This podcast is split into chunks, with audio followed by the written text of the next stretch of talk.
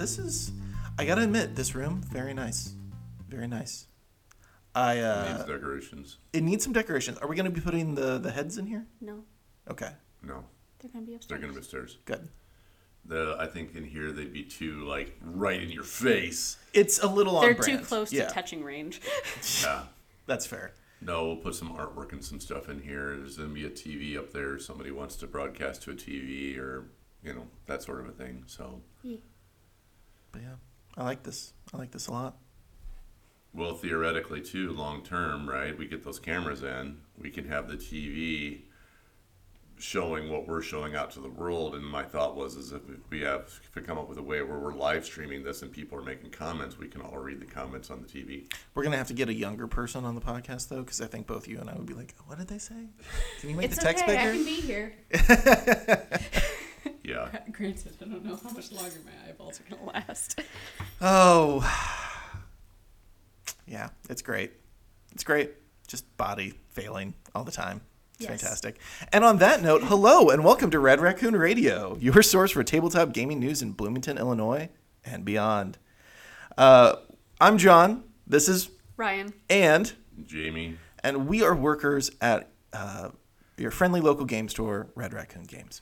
I didn't sound very happy with that. Hey, You I'm didn't- Jamie. Hey. Jamie is Hey! okay. So as you guys know, we always have conversations before we start the podcast. I normally give you guys like no warning. I just try and start like a topic and then I push record. And then when I feel like it's the right time, I go. We had a very serious conversation before we had this. I totally understand why you're like in the weeds right now of a Wikipedia article. Yeah. Yeah. Hey, yesterday we were at the Illinois GamesCon We were. and I was standing in a booth talking to another vendor while we mm-hmm. were out there and somebody turned and goes, "You must be Jamie." And I was like, "Yeah, I recognize your voice. I listened to your podcast." oh And nice. I was so completely thrown off guard like, "Wow, you actually listened to our podcast? You're like one of the 29 people." We we are doing much better. We are now in the 50s as far as like the first week listeners. Okay, So okay. we're doing better. Um, That's way better. I think the last time I was on that we we talked about it, it was like 17. Yes, my my aim is that we are going to always have more listeners than we have episodes. Like that is my goal, and we're we're getting kind of close to that point where I'm going to need to make some sort of boost. But now, good news, we are in a new room, a more stable location, and Yeah. we're in the new building. We're in the new building. Which will hopefully also be a more stable location. Yes. Oh, please, please, please, please. Yeah.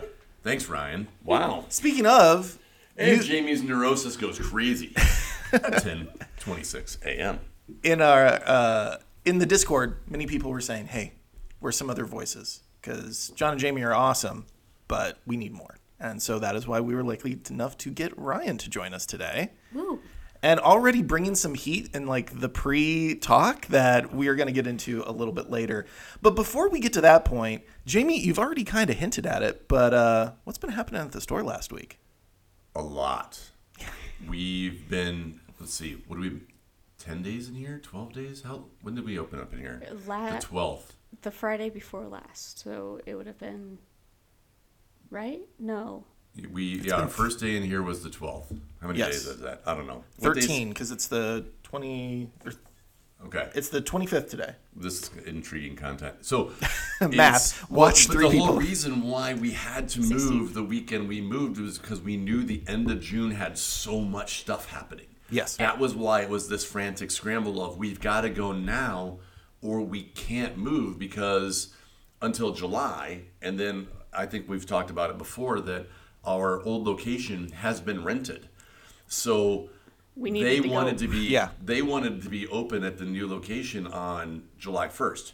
Now, and Bobby has been our landlord for 14 years. He's been amazing. I Shout have out to Bobby. compl- yeah, uh, RJV Properties here in Bloomington, Illinois. I have zero complaints. Everything that we've needed, I, I think we've been fairly low um, Maintenance. maintenance customers for them. But everything we've needed, he's had somebody on site. We had a couple of little water drips. He took care of it. We had the the infamous water coming out of the ceiling, hitting the ceiling fan, and being thrown everywhere when the uh, the hot water heater of the apartment above us broke. he was there. Bobby, Bo- actually, Bobby was out of town. His dad was there with us that night, trying to help us get it all cleaned up and contained. And his dad stayed with us till like four in the morning as we were trying to clean that night. Bobby's been great. So when he said they really want to move in on July 1st, I wanted to try to help him out for being fabulous because I've read so many stories about these terrible experiences people have with landlords, and Bobby's Right. been great. So, so we had to move, but then as soon as we got moved, Lord of the Rings pre-release weekend for Magic the Gathering. One of the articles we'll be talking about today because we can't stop talking about it. So that and that weekend was super crazy. And then uh, we opened the doors for the farmers market, and that was just like letting the entire world into the store at the same time, and and that was nutso. Um, then we had uh, this last weekend was both the Illinois Games Con, which we had signed up for a booth at, before we realized that free RPG day was going to get bumped to the same weekend because of Lord of the Rings. So, John, you were with me and Jessica out at Illinois Games Con while everybody else was here at the store trying to keep up with free RPG day. Except for me. Except Rian got a day off to well, Smart, That's because you got to run today the our first Pokemon League Cup. Hey. Well, we you we decided you needed a day off after the craziness that was Friday, so you're here to run things today. So that's good for us that that Rian's going to anchor the, the day out. But there was just it was just so much stuff. there was a lot of things. And then on on. Friday was the final day of get everything out of the building. Right, Yeah. we moved all the games here. We moved everything we needed to operate in this new location, and we've been doing that pretty well. But there was still a lot of stuff next door, and now we're down to the hey, we want to paint on Monday. Can you get all of your crap out of the way? and we've been in there for 14 years. There was stuff sh- in every nook and cranny and every crevice and weird random behind doors. I opened the door. I'm like, what is all this stuff behind the door? There was a whole stack of Pokemon tins behind the door. Yeah. We're raccoons. oh, We don't throw anything away. I see what you We just there. find a new place for it. We It's like, oh, Kelly might na- might want these later. I'll put them over here. We wash all of our games in the river before we put them out. Like, yeah, we're Certified clean via raccoon. We threw away i had a, a whole group of high school kids and some a couple of adults who were helping us as well. Nine 55 gallon bags of stuff i was going through like throw it away throw it away throw it away throw it away throw it away.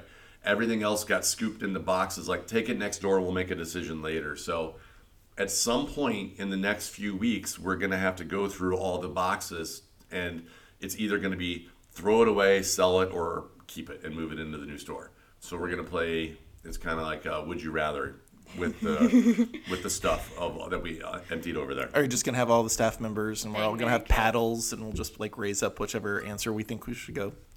Oh, that would be hilarious. We don't have the time. Don't, yeah, we don't have the time, and I don't know that I want to uncover that many secrets with everybody at the same time. Secrets. Secrets. Now, Jamie, Secret. You're you're the store owner. You've got you've got a bird's eye view over all of this, and I I appreciate that view all the time. It's one of the reasons we started this podcast. It's but just because he's so tall.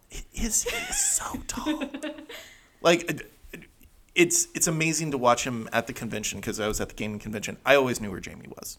Never a question. If he was in the room, I know where Jamie is, and it's fantastic. You can see me everywhere, I- at each booth I wander to. He is he. You are a beacon.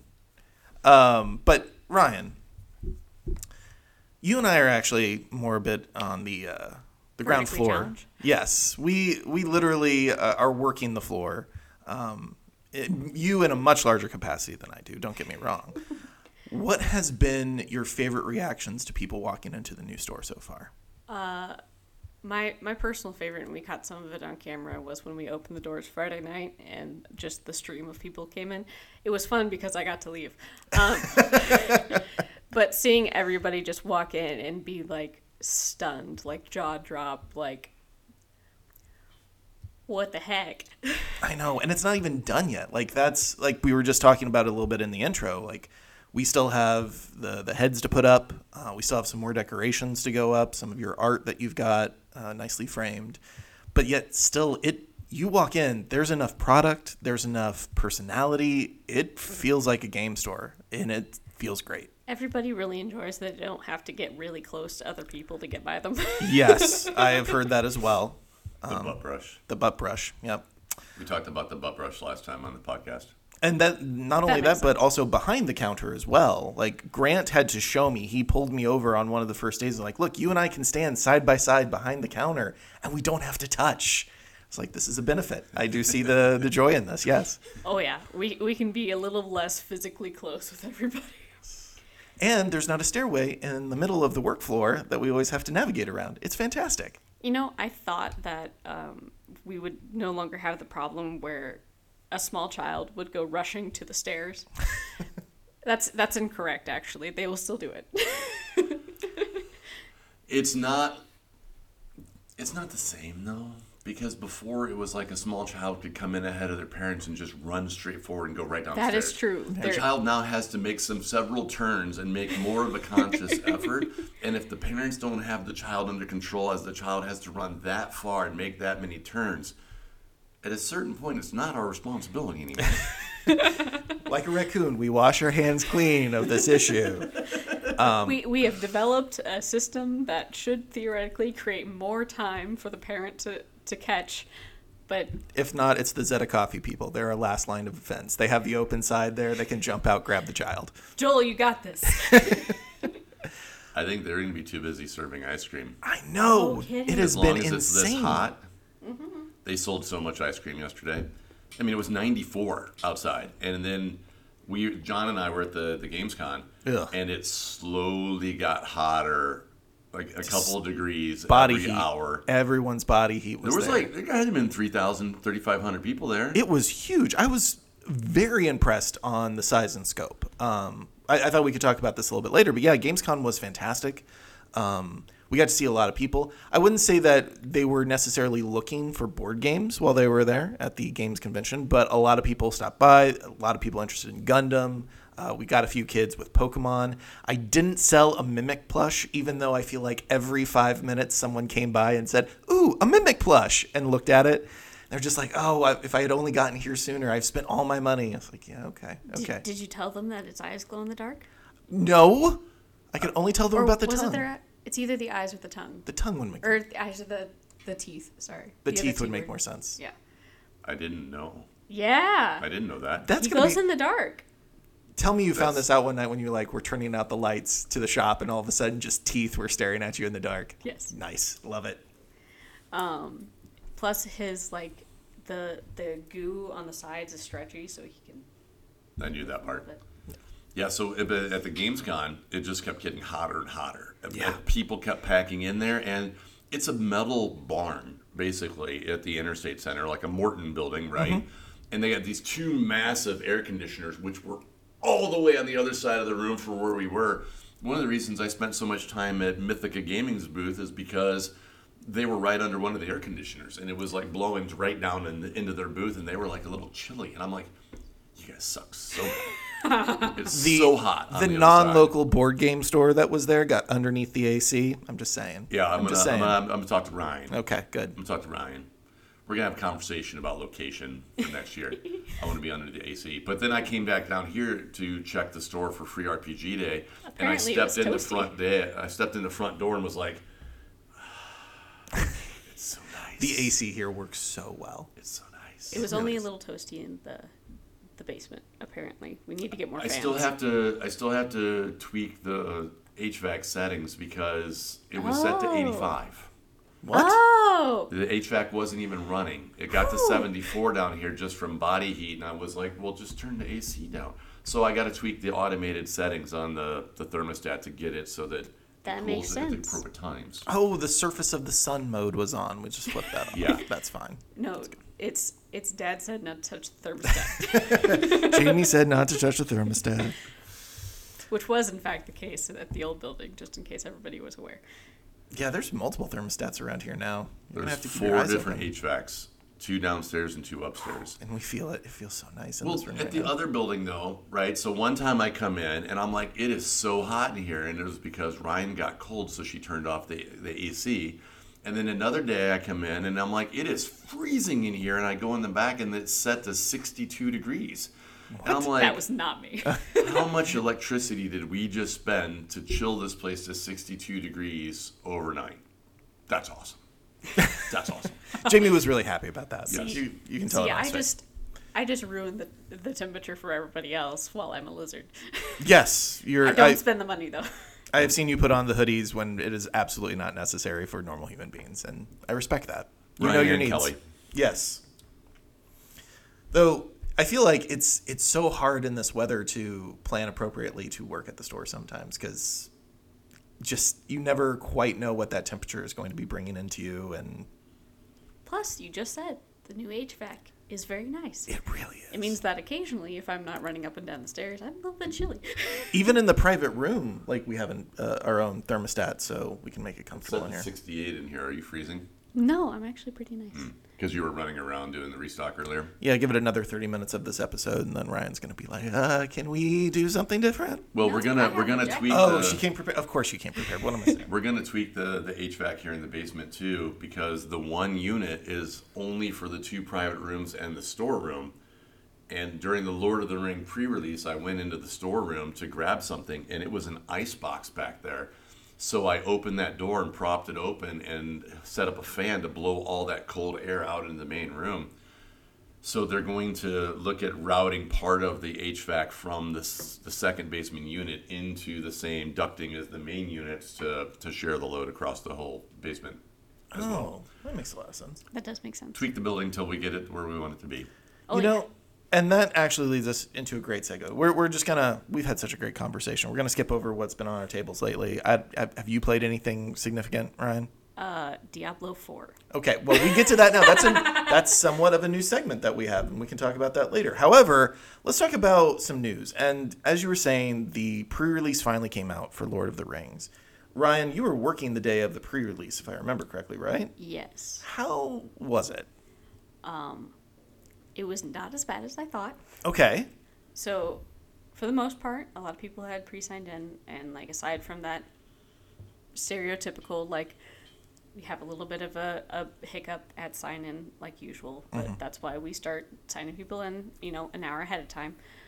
Um, so that went more or less okay, and then we gave out all of our uh, free promos. Um, we have a couple left over, so I've been giving them away with people who buy boxes or or commander decks. Um, that way we can keep our name on everybody's everybody's table. Um, so for the most part, it went very well. It was just a little bit chaotic because um, even people who weren't there for the pre-release were there to buy product, and then people who weren't there for Magic were also there to buy product. so it was just a fun day of just like, okay, it's all good. I think at the end of the weekend we had like three collector boxes left, and now we are completely sold out. I bought more yesterday. Oh, sweet. I found I got seven more. This just in, we'll have seven more. Well, I think one already sold last night. Never mind. Well, I can tell you that uh, it looks like it's not going to be dying down for this need anytime soon because no one has come forward saying they have the One Ring yet. Post Malone has not flown somebody out privately to do a, a money exchange, uh, to our knowledge. But I will say that on TikTok, I have seen a ton of people faking, like Oh, yeah. all the time. Every yeah. I I'm very interested to see how long it takes if it ever shows up. Um, and then there's also the like, technically, if you would like, there there's a small chance that you could get one in a commander deck. Because there's a tiny little collector booster pack in each of them. Is there really? Yeah, two I cards. I forgot about that. Uh, Oh no. yeah. So if it's not found by the time those release, Well, it could also be in the in the gift, gift bundles. edition bundles as well. So the regular bundles we sold out of instantly because everybody wanted the special die and the special land cards that came in the gift or the, the bundles this time. But the gift bundles will have that stuff plus one collector's booster. Yep. So it's we're it's gonna very get. nice. so this is what But it, it turns out that it was just a fun set to play. Regardless Yeah. if you were on the hunt for the ring, it was just a fun set to play. And I, I haven't talked to anybody who played in any of the drafts or using the new commander decks that isn't having a good time with the set. it's true. Um, I've heard that generally speaking, you know, the art is obviously fantastic. I think the um, iterations of especially like Aragorn have been awesome. Anybody who can argue with me can fight me outside. Uh, but yeah, She's they're scrappy. It's gonna Very. be it's gonna be a Let's problem. uh, but it's it's a fantastic set. Like I love the art for Galadriel. I've got the playmat set aside for me later. And I mean, that's not a personal opinion. We're seeing this across the board. Uh, you know, as we all wait for the One Ring to be announced, uh, the news junkets for board gaming and gaming in general has been just overwhelmingly possible. I, I pulled this article from uh, Jason Coles over at Dicebreaker, but he just goes on and on, not even mentioning the the hunt for the One Ring, but just talking about the mechanics, the new amass system. Um, the fact that some of the art that you were talking about, Rian, is actually multiple cards. Yeah. So if you play them side by side, you actually create kind of a tapestry almost. The gift bundle has all of the um, map lands in it, which is partially why I have one pre-ordered. Um, so you can actually set them all together so that they make one big map, and I'm like, I'm so excited. Like there, there's a little tiny graphic design part of me that's just like, this is such a good idea. Um, I haven't gotten a chance to play around with the Elven Council deck that I picked up, but I'm already considering some fun tweaks just to be like, would everyone like to vote? It's a blue deck, I'm guessing. Blue green. Yeah, that sounds right. That Yeah. sounds right. Can I tell you my favorite line from that article? Please do. It, uh, so Jason writes, the new mechanic is called the ring, although it's usually written as the ring tempts you. This is a reference to the alluring and seductive nature of Sauron's One Ring, which is respon And here's the part I love, which is responsible for turning Smeagol into Gollum and Frodo into an emo kid. That's Nice. spot on. Yeah. I, I will say I am glad that they went with original art. I'm glad that they they chose to take their own kind of dash at this because I'm kind of interested also now what the Doctor Who set is going to look like as it comes out. If they're going to have their kind of own interpretations or if they're just going to be pulling directly from you know photo stills of the TV show and whatnot. The the the I think they've spoiled like four cards and they're all unique art. That's Nice. awesome. They're not photos from the show. I know that there were all of the lands are you know these beautiful scenic areas, and then the little TARDIS is in each and every one. That's So, actually pretty cute. Yeah, I really like that. But uh, going back to the One Ring deck uh, from that article as well, I didn't realize there was uh, this really cool call, card called the Watcher in the Water, which is the beast that was outside of the door in Lord of the Rings. That you know as they were trying to friend and enter. To the minds exactly. of Moria. But it's an incredibly powerful card that it, it kind of grows power. It comes in powerful but stunned, and you slowly let it grow into being a more and more powerful creature So- as it figures out what's going on. I have a couple of cards that are like that, Oh, like really? Slumbering Dragon and Ricksmithies. Um, and they're some of my personal favorites because I like to refer to them as nuclear deterrents. You put them out there knowing, knowing. it's like Slumbering Dragon, for instance, is like, yeah, he's asleep right now, but if you attack me enough times, he's gonna wake up and he's gonna be a freaking eight eight. So how do you want to do this? How do you want to make me angry? Uh, it's a great, just like nice slowdown for my my dragon tribal, which is definitely not ridiculous. no, you make a ridiculous deck. I, I, I don't know what you're talking about. Ken has called me evil, and that's probably a, a nice little trophy on my shelf. We can get that burned into wood. Evil by Ken. Yep. So, one thing before we move on off of this topic, I mean, we're having a lot of fun. I bought Commander decks to play, Yeah. which is how tempting this series has been as well. And I haven't bought any Magic cards for myself since. AFR.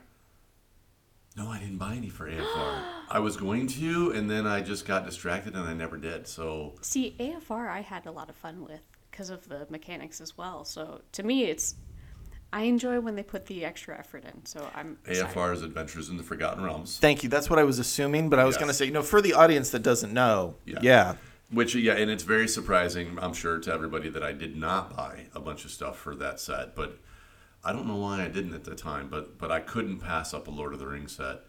Um, but I put out, I had to put out a disclaimer or a, a clarification last week because Wizards of the Coast announced a couple of new products for this holiday season and they are collector's boosters coming out again, like a wave to a collector's boosters, but they will not contain the one ring, the one of one that we've talked about, Or any of the serialized soul rings. or any no serialized cards at all, none of them. So because they made th- the the three rings for Elven Kings, there was 300 foil versions and 3,000 non-foil versions. Yeah. Then five rings for dwarf or seven rings for dwarven lords. There was 700 serialized car, foil versions and 7,000 non. And then nine kings for hum, nine rings for human kings. There was 900 rings for the ser- lands of foil and 9,000 non-foil. I think And those cards have all been going for crazy money online. Yeah. I think that from what you were telling me, Jamie, a few weeks ago on the podcast, that there's someone not hunting the one ring, but hunting the one of you know 300 of each ring, or the one of 700 of each The ring. one number one of 700 for the dwarven yeah. lords sold for 13,000. Holy wow. Yeah, and uh, the number two sold for seven thousand of the Dwarven Lords. Um, a friend of mine's got a game store down in Texas, and he had just like sixty-two or something like that of the Elven rings, and I think that sold for two thousand bucks. Um, and the, of the non-foil version, uh, yeah, the non-foil version sold for two thousand bucks. So people are on the hunt for all those serialized numbers. It's crazy, but what the point I was making is they're doing a re-release of the collector's boosters boxes and and make sure you look at the front of the packaging because the front of the packaging will tell you in a gold strip on it this box may contain the one ring right? So the current collector's boosters the gift bundles the things that it could be in which apparently is probably on the commander decks and i never paid attention it says this box may contain the one ring on it.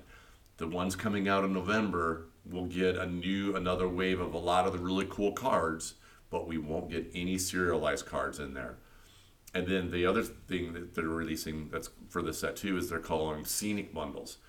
There's multiple different sets uh, in this series where they took one piece of art and cut it up across like six or I think the big one is what is it five across and three down so 15 cards Yeah. and it's all one it, it makes one big piece of art if you have all 15 pieces of it they're releasing those as bundles so you can just say i want that piece and just buy them all and make sure you get all of them together at one time you That's get, really cool. you get the versions of the cards with the wording on it and you get just the art card so you can put the 15 cards together That's fantastic. so those will come out later this year too. But just as clarification, if you are really desperate and you're looking for that one ring, pay attention to the front of the box and make sure it says that the one ring is possible to get inside that box. Don't get duped. Nope. Now, I will say this with Wizards playing Willy Wonka and realizing just how much of a media storm this is within the gaming community, is this going to be something we're going to start seeing, or can this only be done because this is Lord of the Rings? I. That's a great question. We've seen serialized cards in the past, um, and obviously they've sold for a lot more than their regular versions. Um, Shivan Dragon is a great example. No one gives a heck about Shivan Dragon 990% of the time, except for the one time they made a serialized card with special art. Um, I think it matters a lot to hardcore collectors. I don't know that it matters to the regular community outside of a cool, like, wow. Um, so I think we'll continue to see serialized cards. I don't know if we will ever see another one of one. Interesting. It's yeah, this is something the sports card world's been doing for a while, right? It's there was um, there's a Netflix show right now. I can't remember the name of it. It's something like the King of Collectors, and it's about an auction house in New Jersey. And I watched the first episode of it the other day, and the guy was flying to Drake's mansion to Drake was going to do a box break of this super limited basketball set where you could get um, there's a card that has a the the NBA logo man the the guy dribbling the basketball the NBA logo guy Yeah. patch cut out of three different jerseys LeBron wore one for the Cleveland Cavaliers one for the Miami Heat and one for the Lakers and there's only one of that card and so these these boxes are like a thousand bucks to open it up and look through this one pack, and but if you get that one card that with all three LeBron um, logos, uh, shirt swats on there, they're like it could be twenty million dollars. Wow. And so, so the sports card world's been kind of dipping their toes into doing this kind of craziness for a few years. And I- I think that this is Wizards of the Coast trying to figure out how do we get in on some of that action. Yeah.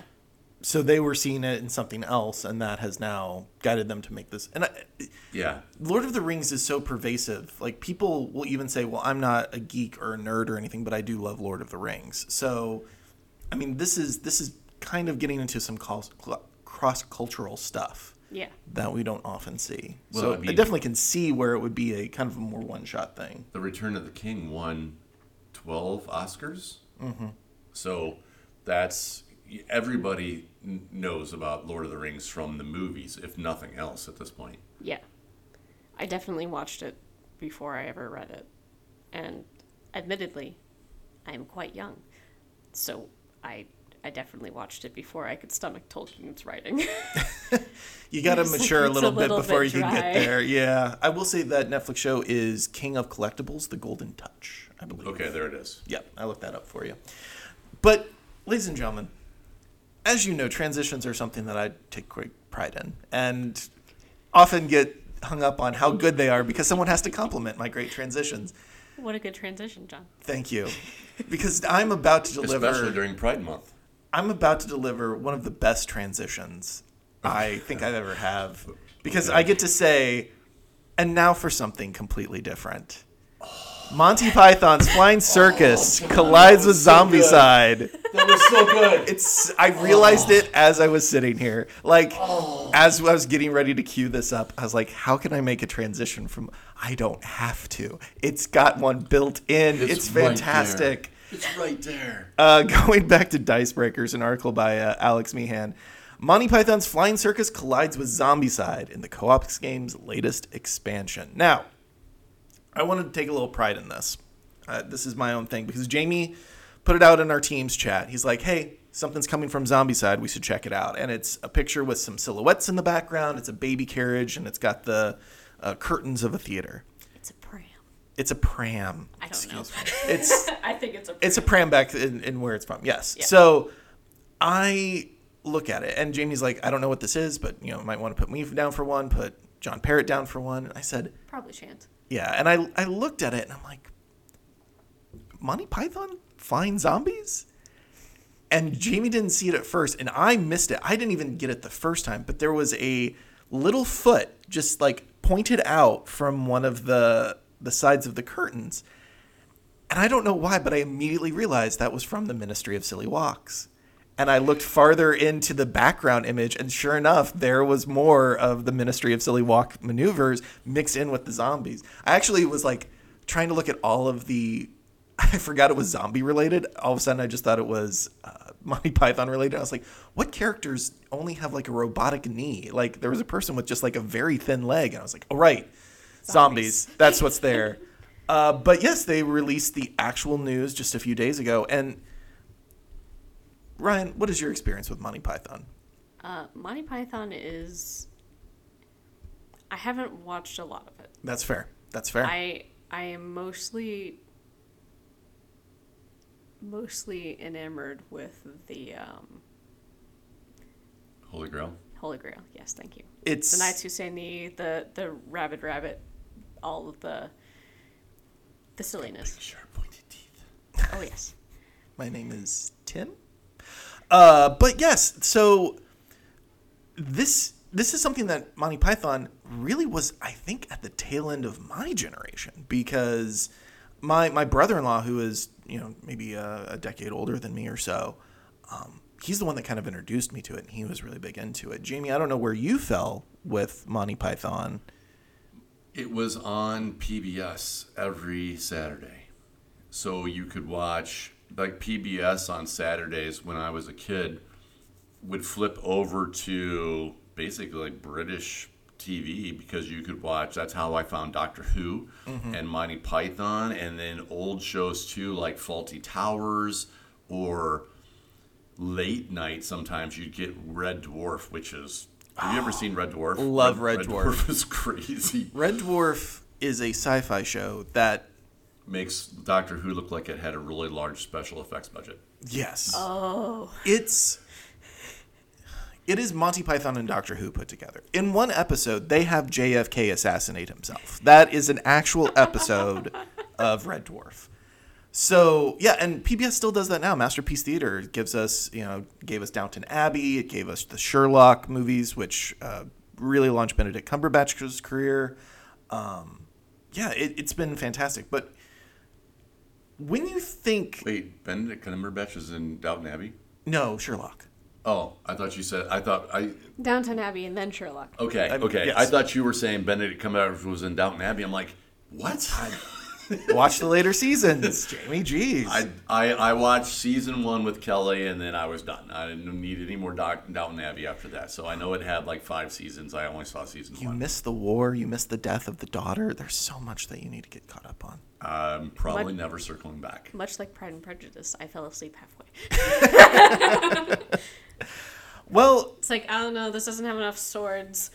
Yeah, And- no. Monty Python was. I'd say Monty Python. The two the, the two things that influenced a lot of my sense of humor in high school were the discovery of Monty Python's Flying Circus, and I don't remember. I don't remember Holy Grail coming out originally, but I do remember when Life of Brian was released, uh, and then we doubled back to go find all the old, all the other stuff too. And the other thing was we discovered Cheech and Chong. Yep. So That's around that same time period. That yeah, works I- out. That was my older brother. We found I found a cassette of his, and we're like, "What is this?" And I would almost say Cheech and Chong would make more sense in Zombicide than I think Monty Python does. Because Cheech and Chong had some pretty wild adventures. Like they did some fun stuff, but there's always been this kind of Zombicide has always wanted an edge. They've always wanted to be a little bit, but not too far. So like the the term pimp crates is used within the game, even in the second edition, which I thought would definitely be something that would change in the first.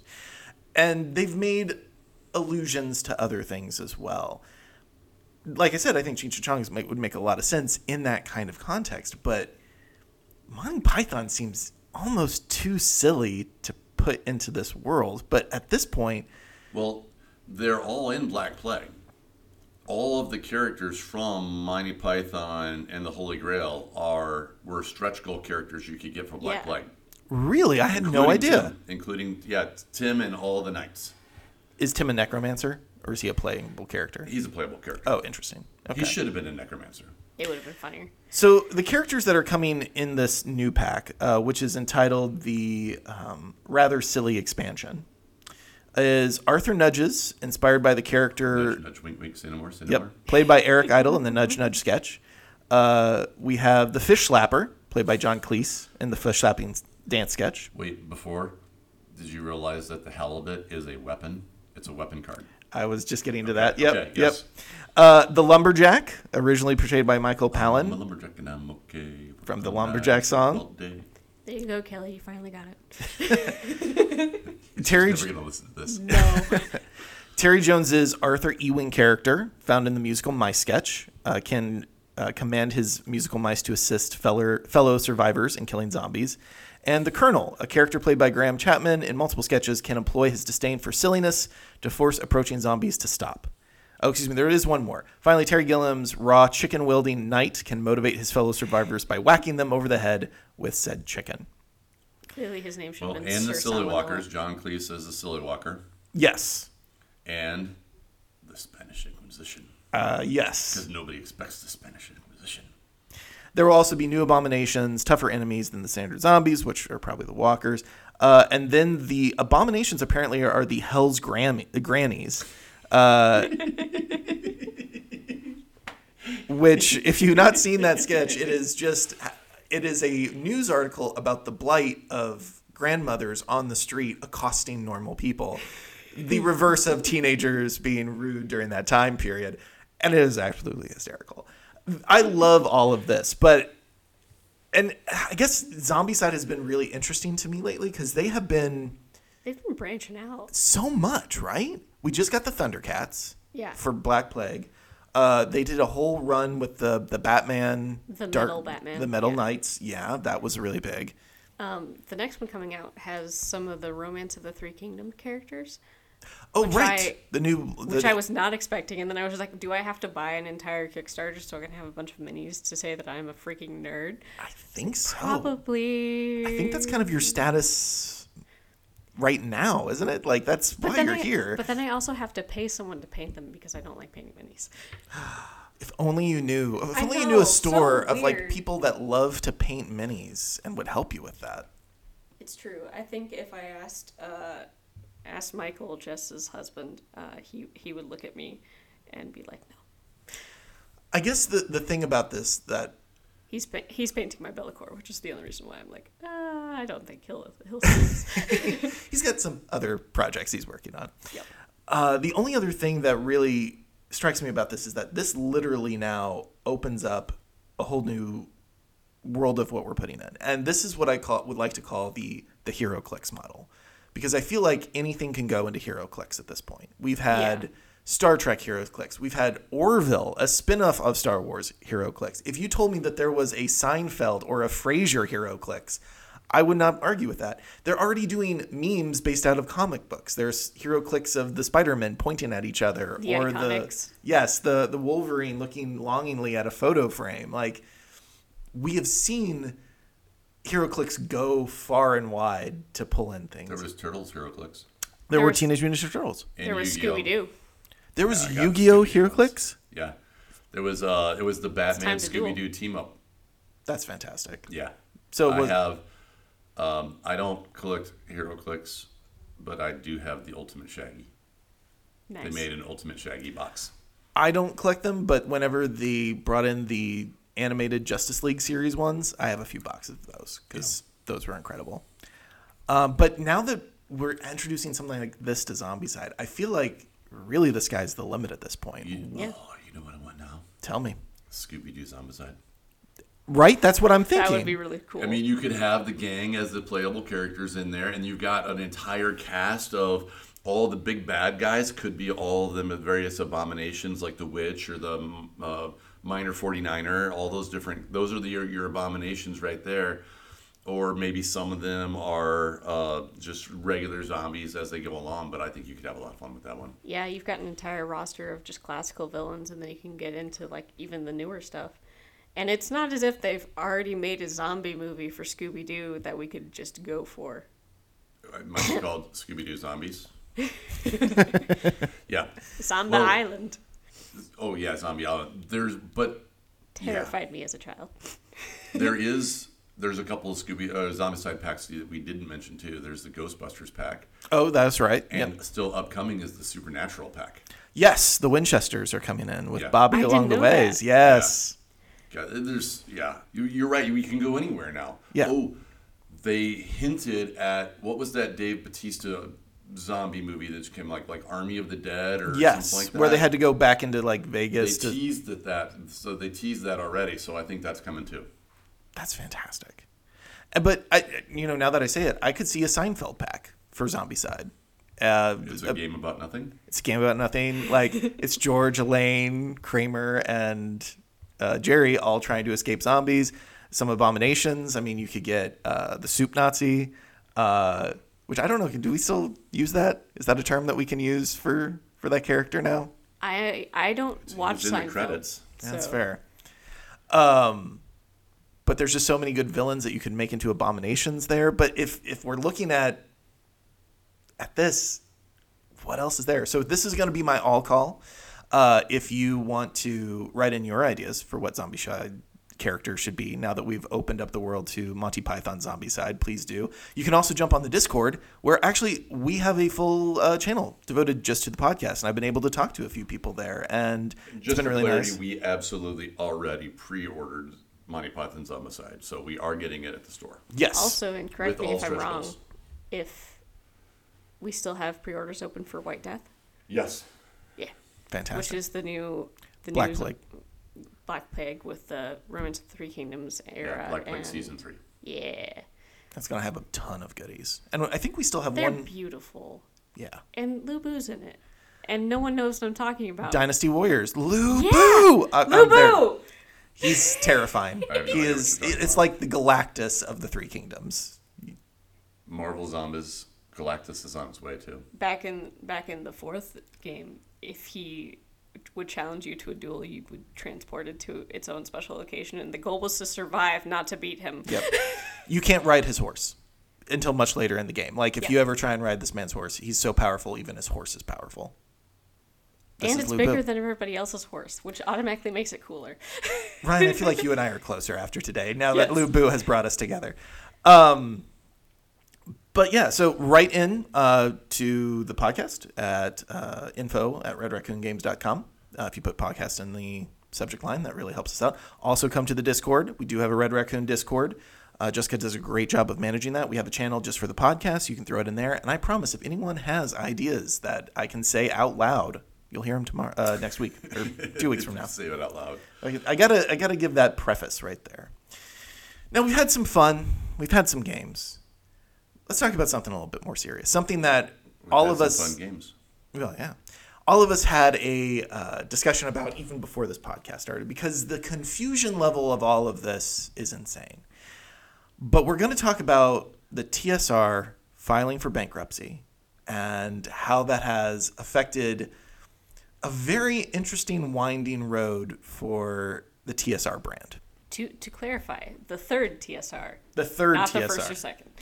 So, Jamie, as our lore master of all things D&D, can you give us a little brief like TSR was the proto creators of Dungeons and Dragons, correct? Yes. So TSR was the original company founded by Pardon. Gary Gygax that published um, Chainmail, and then Chainmail became Dungeons and Dragons and Advanced Dungeons and Dragons and everything we've known since then.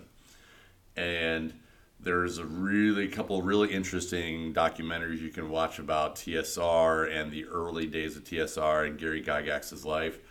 And uh, but the, the gist of it is is that TSR almost filed for bankruptcy and went under, which would have been the end of D and D as we know it. However, the original TSR was then bought by Wizards of the Coast, and then Wizards of the Coast, of course, later became um, Part of purchased Hasbro. by Hasbro. Right. Yes. A decision we have all loved and respected since. That has made only good decisions and nothing that they regret. But it did give us a pretty awesome movie. Yeah. Very true. And somewhere along the way, Hasbro or Wizards of the Coast forgot to refile for their trademark for TSR. Whoops. Oops. Uh, roughly 2004. And so in 2011, a new company popped up called TSR. Uh, and two of the people behind that were Ernie and Luke Gygax, uh, Gary Gygax's sons. Um, and so I, didn't even realize there had been two new. So that was a 2011 TSR. Uh-huh. That TSR was trying to put the put the band back together with some of the original creators and artists who were behind the original Dungeons and Dragons, and they were trying to pull it, everything back together. And then, from what we've what we know is Ernie Gygax said some stuff that was not good. Yes. Right. And there were, um, yeah, he kind of went on a rant on a, a, a YouTube video or he was on a podcast or somebody and he said some stuff that basically made everybody go, we want nothing to do with him and they all scattered to the wind. And he apologized and stuff for it later, but that was the end of the second TSR. I didn't realize I knew that story. I knew about that story. I didn't realize there was another TSR that started in 2021.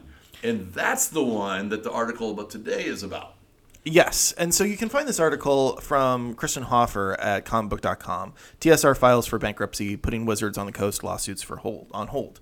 Because what we found out from this article is that Ernie Gygax uh, teamed up with uh, let's see, what's his first name? A guy last Justin name something? Is it Justin Lanasa? Yes. Yeah. Jason Lanasa. Jason Lanasa. Uh, Jason Lanasa, who is a not only a tattoo parlor owner, but I believe also is the owner of the Dungeon Hobby Shop Museum, which is located in Lake Geneva. It's in the same building that Gary Gygax uh, was, you know, coming up with chainmail and all of that. I've gotten to actually visit that location. Uh, it's a small little building, but they have some really nice items there uh, from like kind of geek history. Definitely nothing that is current D and D. They don't have any of that, um, but it is kind of a interesting geek memorial, as it were. Yeah. Uh, so they got together. They then had a Kickstarter to try and raise enough money to sue for the TSR logo. Uh, Well, because Wizards of the Coast was just saying, "Hey, sorry, we forgot to file the paperwork. Oops, our bad." But you know, everybody knows it's our trademark. Of course, it's our trademark, right? Everybody knows, and which became doubly problematic in the fact they didn't necessarily claim it because as some of the playtest materials came out for this new TSR's venture into Star Frontiers New Genesis was the name of the game, uh, there were some concerning things. And so Wizards of the Coast countersued because of it, because of the worry of defamation of the brand. Uh, apparently, well, the black characters had a maximum intelligence of nine, whereas white Viking characters could have a much higher intelligence. Maybe things like Ooh. that. That might be problematic. You know what? I I am. I Are am you- solidified in my belief that it was in fact more explicit racism. Uh, weirdly, we are fully on board with Wizards of the Coast right now. Normally, it's a very shaky alliance, but yeah, okay, yeah, sue them. Absolutely, get them. So uh, this has been become kind of a, a long and drawn out process of this lawsuit going kind of back and forth. But with the news that this TSR has now having to file for bankruptcy, um, that lawsuit is kind of going to be put on hold, which kind of is a story unto itself. I don't think we need to get into the legality of all of that. I think that it's important news to know that you know people as as the tabletop community is trying to make progress into openness and community building and all of those things, that uh, seeing these type of things being stopped is great. We could talk a long time about that. yeah. But I brought up a question in our in our group before we started the podcast that I thought was kind of interesting, and then Rian kind of added on to it. So I kind of want to recreate that. And the question was, I, I firmly believe that yes, we we need to definitely look at how we approach different races, different characters, how we look at that. I believe a lot in some of the changes that have been made to Dungeons Dragons about you know, not necessarily worrying about alignment as much because people are complex characters. They don't just fit into, you know, these two realms and things along those lines. Drow not necessarily having to be evil. Yeah, I can understand that. I mean, one of the greatest stories we have is Drizzt Drizodin, who is a non-evil drow. Do'Urden. Hmm? Do'Urden. Sure, that too. and I, I, I believe in these things. But as we talked a little bit earlier, you know, we were. Some topics are becoming very much taboo, as they should be. But at the same time, when we look at the bad guys of these stories that we're trying to create, what is kind of allowed now? To what is what is the line for how bad you can be before it becomes something that we shouldn't be talking about? Yeah. So I don't think there's a line. That's my belief. I I'm also in that category. I I think that bad guys should be bad and sometimes the world isn't organized enough to go fight them. And a lot of the criticism of the last couple of modules has been that Dungeons, Dungeons and Dragons as like a world and in Faerun there are lots and lots of powerful good entities that can just go stop them. Because we have the, the Harpers, which was featured heavily within the Dungeons and Dragons movie, yeah. Force Gray. Force Grey. the funniest part about the Harpers in in Faerun history is that they have mostly been an incredibly disorganized and underwhelming organization, um, which created a need for adventurers. And part of the problem is that if somebody is already powerful enough to stop them, why are you going? Um, And that's not just D and D either, right? No. The Pathfinder Society in, in Absalom it does the exact same thing. Yeah. We have this organization. We're sending out a bunch of people to stop whoever's the bad is. The, the big bad guys are. So what we had talked about before was, well, what if we had a, had a rating system? Like, I know a lot of online DMs have a general like, this is our lines and veils and stuff. But what if we had like, here's the setting and here's its rating? Like, if you want to go over in super wholesome land and role play with your farm animals and stuff, you can do that. Let's play some magical kitties. That's like TVY7. Yeah. Or we can go to Ariel's Faerun, where everything from 4th edition absolutely happened. And we're going to get into the deep and dirty stuff. Rated R. Yeah. No. NC seventeen probably. Yeah, yes. we'll see. We'll see. NC-17. It's not looking Extreme violence, extreme cursing, extreme murder, death, kill. you know, there is a possibility for things to be incredibly dark and there still being like rays of hope. And I think that is an important story to tell as well. Um, I think the idea of, in, in essence, washing everything with bleach, it's not necessarily the way to create an interesting narrative. Um, but Well, I think it's a little bit like so in our real history, we have had individuals of every ethnicity, every religion, every society who have been bad people. very bad. Yes. Right? And so why should a fantasy world necessarily be in, any different now that's completely different from saying all drow are inherently evil. Yes. Yes. Right. All, Yep. all or in the case of the the, the article, um, and I actually I have a cl- clarification from the article. The black race had a maximum intelligence of nine. The white race had a minimum intelligence of thirteen. Oh dear. Oh, Yeah, so it is even worse, right? But- so things like Jerv that, the Barbarian couldn't exist in that world. things Oh, like that, obviously bad, right? Where we're, we're blanketing an entire group of people as this is how they function, this is how they are because of their race, because of their existence.